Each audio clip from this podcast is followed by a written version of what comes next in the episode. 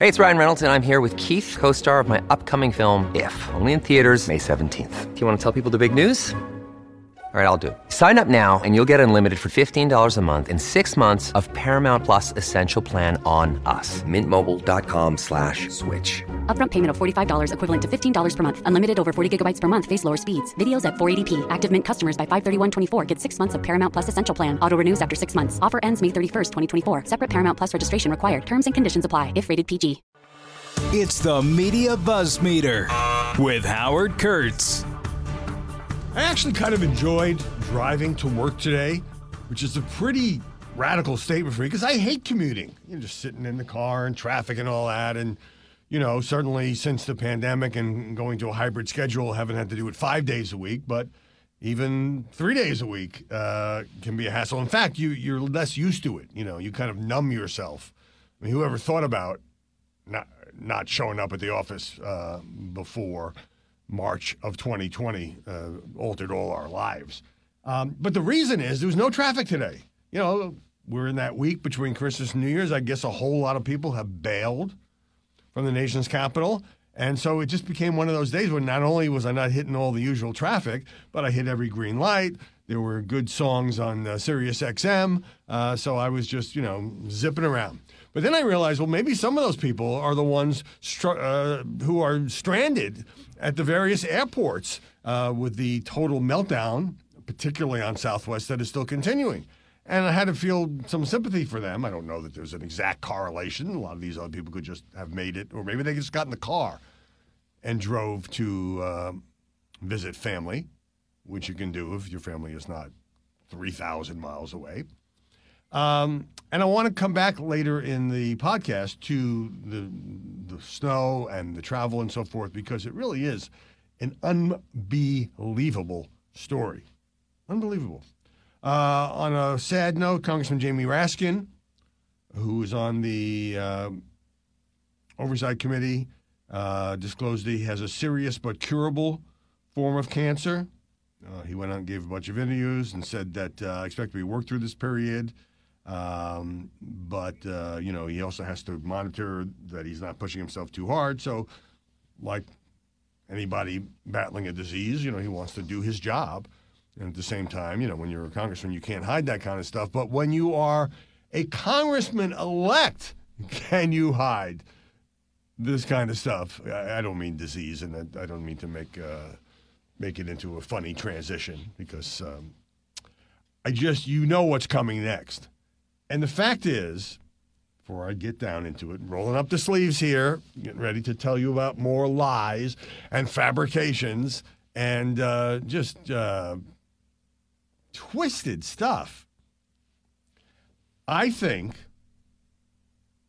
that the story of George Santos is no longer one about just somebody who lied repeatedly, almost obsessively, you would say, about his resume.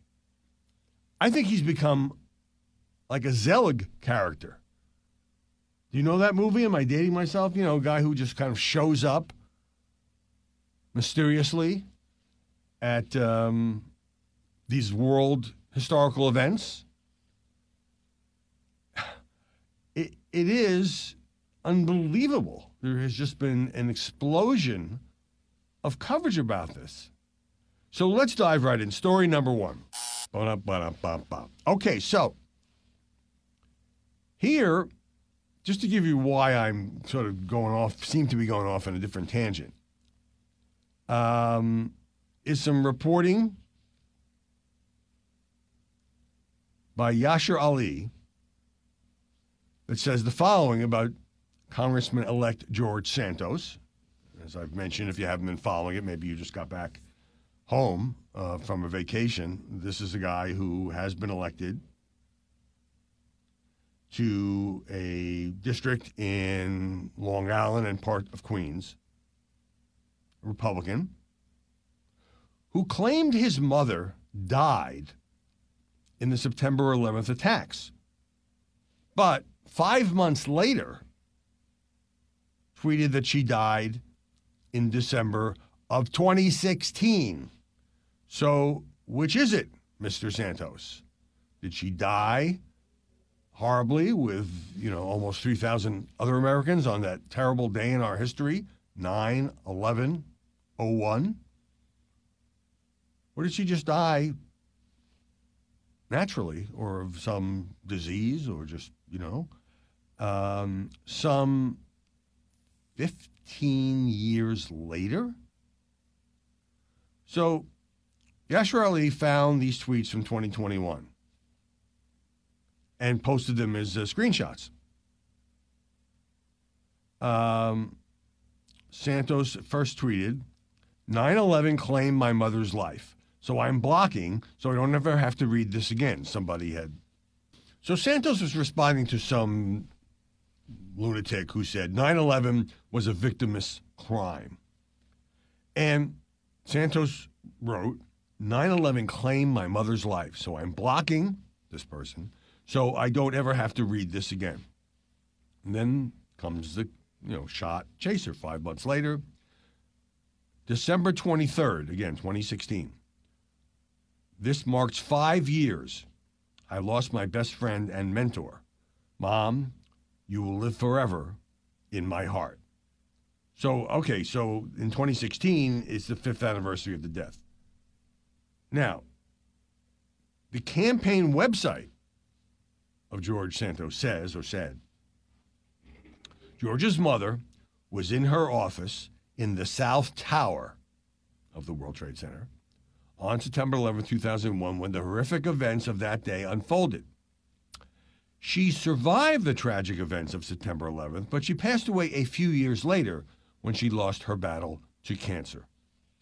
Um, look, yes, it is true that some people who uh, were at ground zero didn't die in the initial attacks. If you had an office in the South Tower, all right. And it is also true that some people later developed health problems, including cancer. But it's not a few years later. So, given the broad history here, it's enough to make you say, okay, is he exploiting his mother's death to gain sympathy? I don't know. Now, when you contrast with something that had already come out, but I don't think I've touched on, George Santos has already claimed that he lost four employees in the mass shooting at the Pulse nightclub in Orlando. That was in 2016. Horrible, horrible, just god awful um, tragedy. 49 people killed. However, uh, none of the 49 killed appear to be linked to any of Santos's alleged companies.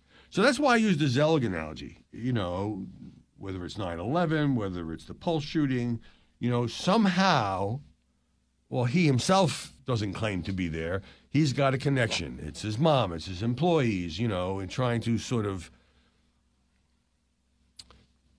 piggyback on the news. It's not quite the right word. Um, trying to insert himself into a tragic situation uh, to make him appear more human. I, I mean, isn't it just easier to tell the truth? I mean, he had a lot to remember here. And apparently he forgot when he went into the second iteration of, well, she didn't actually die on 9 11, but she was there. I, I, I mean,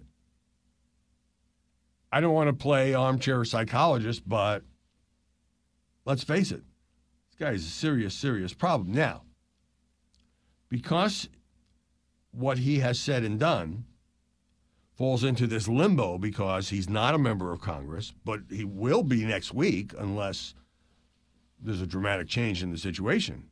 You know, right after New Year's, January 3rd. That's the day that the new Congress convenes. But suddenly, George Santos has got a whole bunch of investigations going after him. So you have the federal investigation. I should just start a scorecard here because this is hard to keep track. Being run by the U.S. Attorney's Office in Brooklyn, which covers all of Long Island.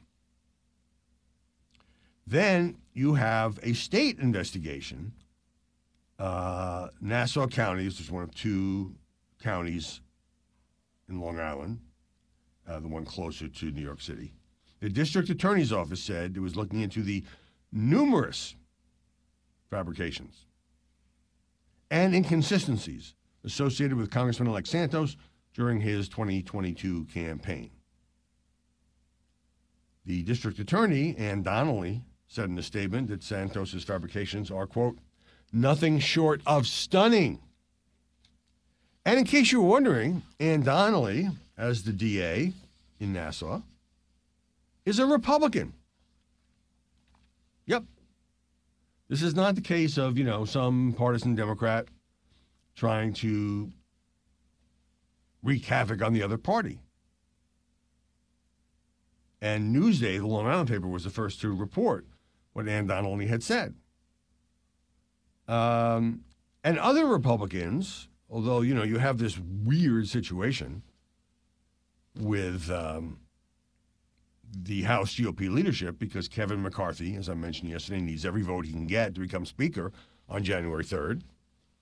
Still not clear who's the alternative to him. I mean, I know who's running and who's available, but it seems hard. Somebody's got to put together that magic number of 218. But I don't think he wants to be sending this guy packing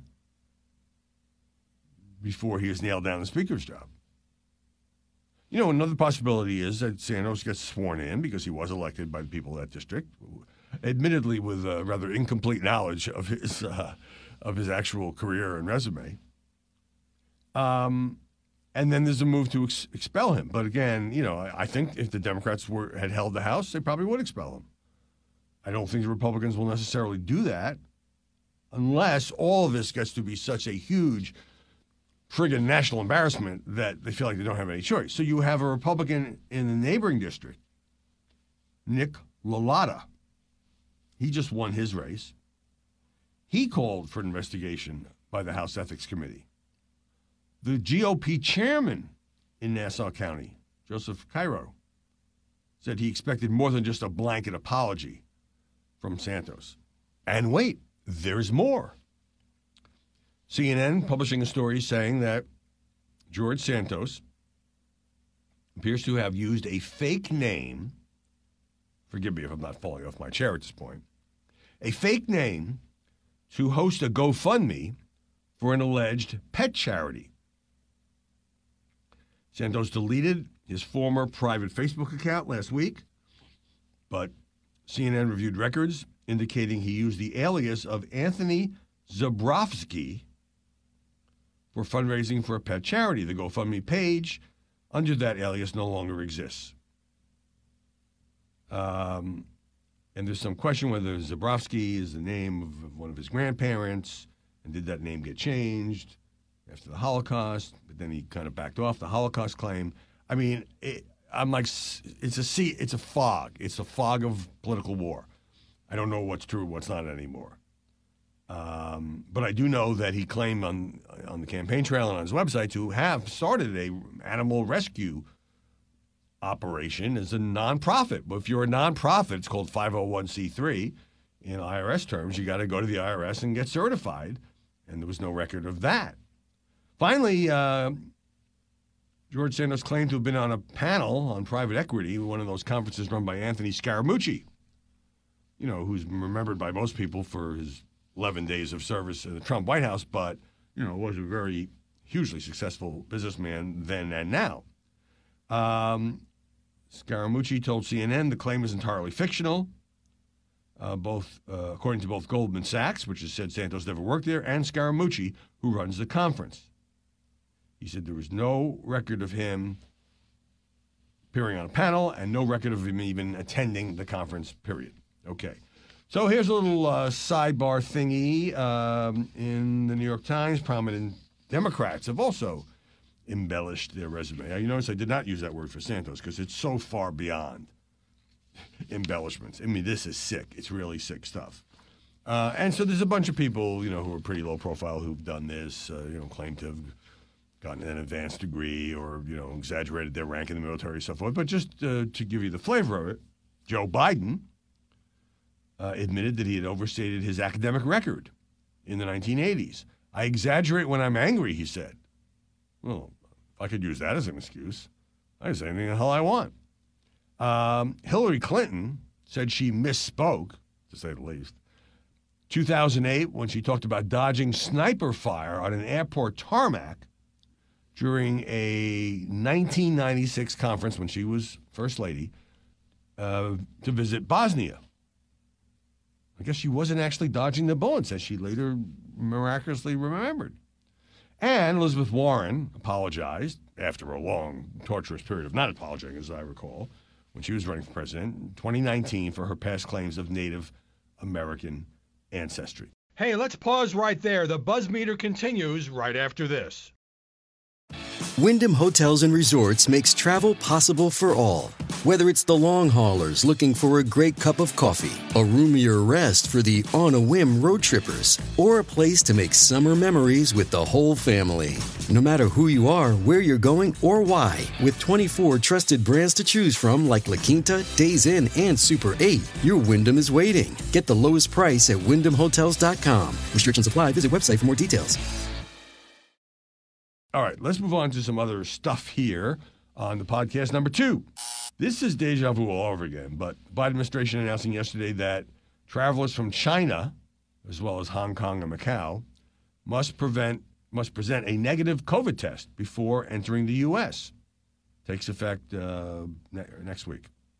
CDC is asking for this because of the surge of cases in China. Can I just pause here for a second and say that it is very clear that we cannot trust anything, anything that comes out of the mouths of Chinese officials on this question of COVID. I mean, they have claimed that they locked down the country, not just in this most recent um, surge, which led to street protests, which led to the country with the world's biggest population um, backing off and easing some of the restrictions, which it seemed like President Xi would never do.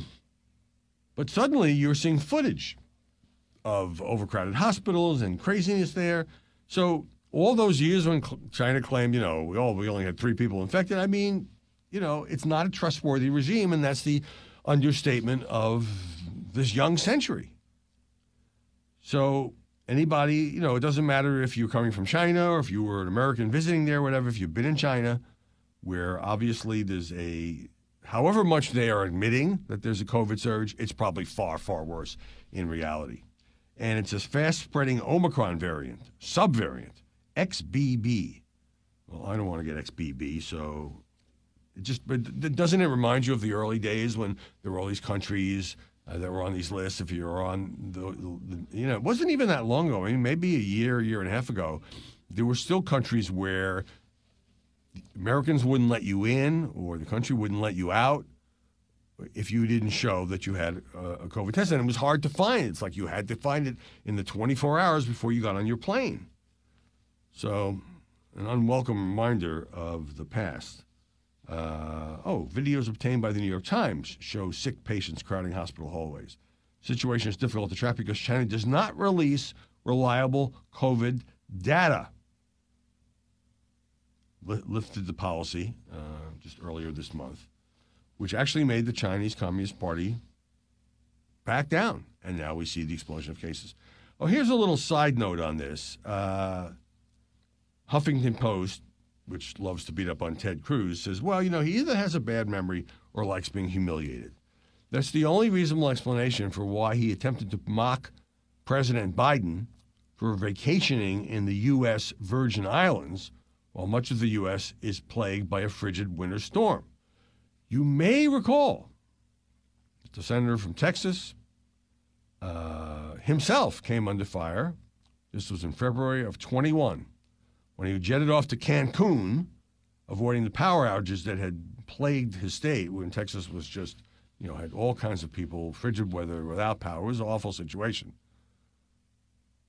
So it's funny. The reason I real uh, I know just watching TV this morning that President Biden and his family are in or are, are going to be about to be. I'm not sure the timing in the Virgin Islands. Is I saw one of the reporters doing a live shot from St. Croix, and you know, nice vacation spot if you can get it. I don't criticize presidents who work hard for wanting to get some time with their family around Christmas time. I never said, oh, you know, Donald Trump spends too much time at Mar-a-Lago. You're always president. You're always having to deal with crises that come up. You're never really off the clock. And Biden, you know, and I guess Republicans, I mean, George Bush had a ranch, reporters, reporters didn't particularly love, because uh, they were stationed at some town far in Texas, far away from the Bush ranch. And, uh, you know, Barack Obama either would go to Hawaii or he would stay with friends at Martha's Vineyard. So there are always raise questions with Democrats who don't have uh, their own vacation home. Joe Biden does have one, but it's Rehoboth Beach, Delaware, not quite as glamorous, I suppose, than going to St. Croix. So reporters are always happy when, uh, you know, if you're the one drawing the pool duty uh, and um, you get to go on these trips, it's better than being in Lubbock. I remember Lubbock, Texas being where a lot of the press was stationed, to be in St. Croix. I've never been to St. Croix, but from the pictures this morning, it looks lovely. Number three, Whoopi Goldberg gets into trouble for the exact same thing that got her suspended from The View. Now, if you go through one of these cycles where you say something that's dumb or insensitive or offensive or regrettable, and you apologize and you get kicked off your show, you would think you wouldn't go there again. So Whoopi is doing some press in the UK, and she's interviewed by the Times of London. And somehow I don't know if the reporter raised it, but comes back to the question of the Holocaust and whether or not Jews could be considered a race. That was her thing. Oh, just two groups of white people. You know, they're not. And, you know, you can't necessarily tell a Jew standing on the street. Well, you can't necessarily tell a gay person standing on the street. And yet we have laws, understandably, about hate crimes aimed at LGBTQ members, and the same would apply to you know somebody who attacks a synagogue or where it's clearly something that is anti-Semitic. So in this Times of London interview, she said, remember who they were killing first. They were not killing racial, they were killing physical. They were killing people they considered to be mentally defective. And then she made a joke. She said, oh, you know, the reaction was overblown. Uh, it was like I'd taken a big old stinky dump on live TV. Okay, let's just say there's a bit of backlash. And Whoopi gave out a, a statement to the Hollywood Reporter saying the following I was asked about my comments from earlier this year. Uh, I was trying to convey to the reporter what I had said and why, and attempted to recount that time. I had no intention of making it appear as if I was doubling down on hurtful comments, especially after hearing people like rabbis and old and new friends weighing in. So she was getting kicked around over this a second time. I believe the Holocaust was about race, and I am still as sorry now as I was then that I upset, hurt, and angered people. My sincere apologies again, especially to everyone who thought this was a fresh rehash of the subject. I promise it was not. A time of rising anti Semitism, I stand with the Jewish people and so forth. Okay. I just don't know how somebody who's you know, been the public eye for so many decades, as a, a commentator, as an actress, as a person, could fall into this trap again. Uh, you know, you get asked by a reporter, you say, "Look, I already dealt with that. Uh, I'm sorry for what I said. I said that at the time," uh, and you don't provide the fresh fodder. She understands that now, but I mean, wow. Okay, number four. I do want to get to the travel nightmare here. So let's start with Buffalo. Uh, you know, this is no longer me saying, "Hey, you know, I really feel sorry for the people who got hit with this monster, you know, once in a generation blizzard." uh, because I spent four years there as a college student and I know the place pretty well. And I visited a bunch of times after graduating. But Washington Post has a piece that looks makes it look like Buffalo really screwed up big time, and that's ironic because obviously it's a city that gets a lot of snow and is very practiced at snow removal and you know keeping things functioning, as opposed to here in D.C. where if it snows an inch, you know they close all the schools. Um, so you got to get into the politics here because Buffalo's a Democratic city, one time steel town, and the mayor there, Byron Brown, who barely won re-election last time, he lost the Democratic primary, but then ran as a write-in candidate, I believe, and he's still the mayor, African American, who couldn't capture his own party's nomination. In any event, Buffalo is part of Erie County which is usually, you know, which includes the suburbs and is usually more Republican, at least the parts of that are not within the city limits. And Mark Poloncarz uh, went after the city leaders and the mayor for being disengaged and saying that the county had to take over cleanup in one third of Buffalo and had discussed with state officials the possibility of assuming responsibility for all the plowing within city limits in the future. We have an elected officials call every morning, uh, said Poloncarz. Hope I'm not mispronouncing that. And the city of Buffalo was not on it. The mayor is not going to be happy to hear about it, but storm after storm after storm, the city, unfortunately, is the last one to be open, and that shouldn't be the case. It's embarrassing, to tell you the truth. Brown came back and said, Look, people working around the clock since the beginning of this storm. Some people handle that pressure a lot differently. Some keep working. Some keep trying to help the residents of our community, and some break down and lash out. So, you know, in one sense, it's a typical. I remember these battles in New York between John Lindsay and Nelson Rockefeller. You know, you often have a lot of finger pointing and blame shifting be- between a big city mayor and the surrounding county. Um, but it does look like there was a real serious question about what Buffalo did or did not do to get ready for this storm. And, you know, unfortunately, there has been, I think it was 17 deaths in Buffalo and 26 or 27 if you include Erie County. Uh, and some people were just discovered dead in the snow. I mean, it's just heartbreaking. Now, at the same time, disgusting, despicable, and heartbreaking the Buffalo Police Commissioner says they're dealing with lots of reports of looting because there's no, you know, when the res- when rescue vehicles can't even get out to save people in their cars, there's no defense. I mean, the stores are kind of defenseless, and in a lot of places, uh, says this commish, the shelves, the cash registers, things have been absolutely destroyed. It's uncalled for. It's disgusting, to be perfectly honest. So it's just, you know, there are racial overtones here. There's big city versus suburbs. Uh, but the bottom line is Buffalo did not have in place, even given the fact you got to cut them some slack because uh, it's such an awful and rare storm. And people talk about the blizzard of 77, but this, I think, sounds like it's worse. Um, so there's an attempt to hold Buffalo accountable, and there's also an attempt to shift blame. And so now you have both the county executive and the mayor going at it. Hey, let's pause right there. The buzz meter continues right after this. Which leads me very smoothly into story number five and Southwest Airlines. First of all, I can't believe we're still talking about Southwest Airlines. Southwest Airlines ca- canceled nearly 5,000 flights. That would be yesterday and today trying to recover from this internal meltdown and talk about being unprepared. Um, so, you, you, know how there's often a whistleblower before there's a big tragedy? Oh, you know, I told them uh, that if they did this, it wouldn't work. So, what, what do you know? Here's a memo from uh, somebody who worked Southwest. December 21st, internal company memo. That's just a week ago highlighting a worker shortage in Denver, which is a major Southwest airport, and was pounded by the storm. So, all the other airlines are sort of trying to get back to normal. Uh, Southwest accounted for 90% of the flight cancellations yesterday and 99% of the flights grounded today. This is almost unbelievable.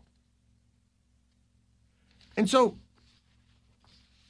it's just fascinating to me that the memo was sent out, and yet at Southwest, more than 60% of Wednesday scheduled flights were scrubbed. I, I think the reason is they don't have enough staff to fly the airplanes. It's not that the airplanes can't fly or are damaged. And then there's this ripple effect because it hits other airports that Southwest is a heavy user of, including uh, Chicago's Midway, Love Field in Dallas, Baltimore Washington International. And then those people are displaced and have to find, you know, tr- efforts or ways to rebook. Southwest VP declared a state of operational emergency because of an unusually high number of absences uh, for Denver based employees, including sick calls and personal days for afternoon and evening shifts, according to this memo obtained by the Washington Post. So now I'm getting the idea that some people just didn't want to work that week and called in sick, or, oh, I'm going to take a personal day at a time when the airline was most vulnerable because you had the collision of two things this horrible winter weather that paralyzed many cities, particularly in the Midwest, and the usual surge in end of year holiday travel. The memo said that employees alleging illness needed a doctor's note on the first day back to work that supported their claim of a sick day. Failure to do so could result in their being fired because of abuse of sick leave policy and insubordination. Um, this guy, Chris Johnson, the VP at Southwest, said the company would deny requests for personal days off. Workers would be required to work overtime. Uh, they denying the airline was short staffed before the storm. But I think what happened is, you know, a lot of you know to talk about doing these things now, a lot of people who work for Southwest Airlines let down their company, let down their passengers, and in a way let down their country. You know, I mean, every business has a time when it's all hands on deck, crisis mode. You go to work, you do overtime, you work long shifts because you're expected to do that. It's true in journalism, it's true in a lot of industries. It's true if you're working for a small grocery store and, there's a big storm, and you know a lot of elderly people rely on that store to open so they can get food. Um, so you know, I mean, this will this will all permanently mar the image of Southwest Airlines. There's no getting around it. It had a pretty good reputation, and this is a disaster. Well, with that, got some other things I need to attend to, but always delighted to share this time with you. You can subscribe at Apple iTunes or lots of other places where you don't get the ads. You just hear me. What could be better than that? We'll see you folks tomorrow with more Buzzmeter. Listen ad free on Fox News Podcasts and via Apple Podcasts, and Prime members can listen to this show ad free on Amazon Music.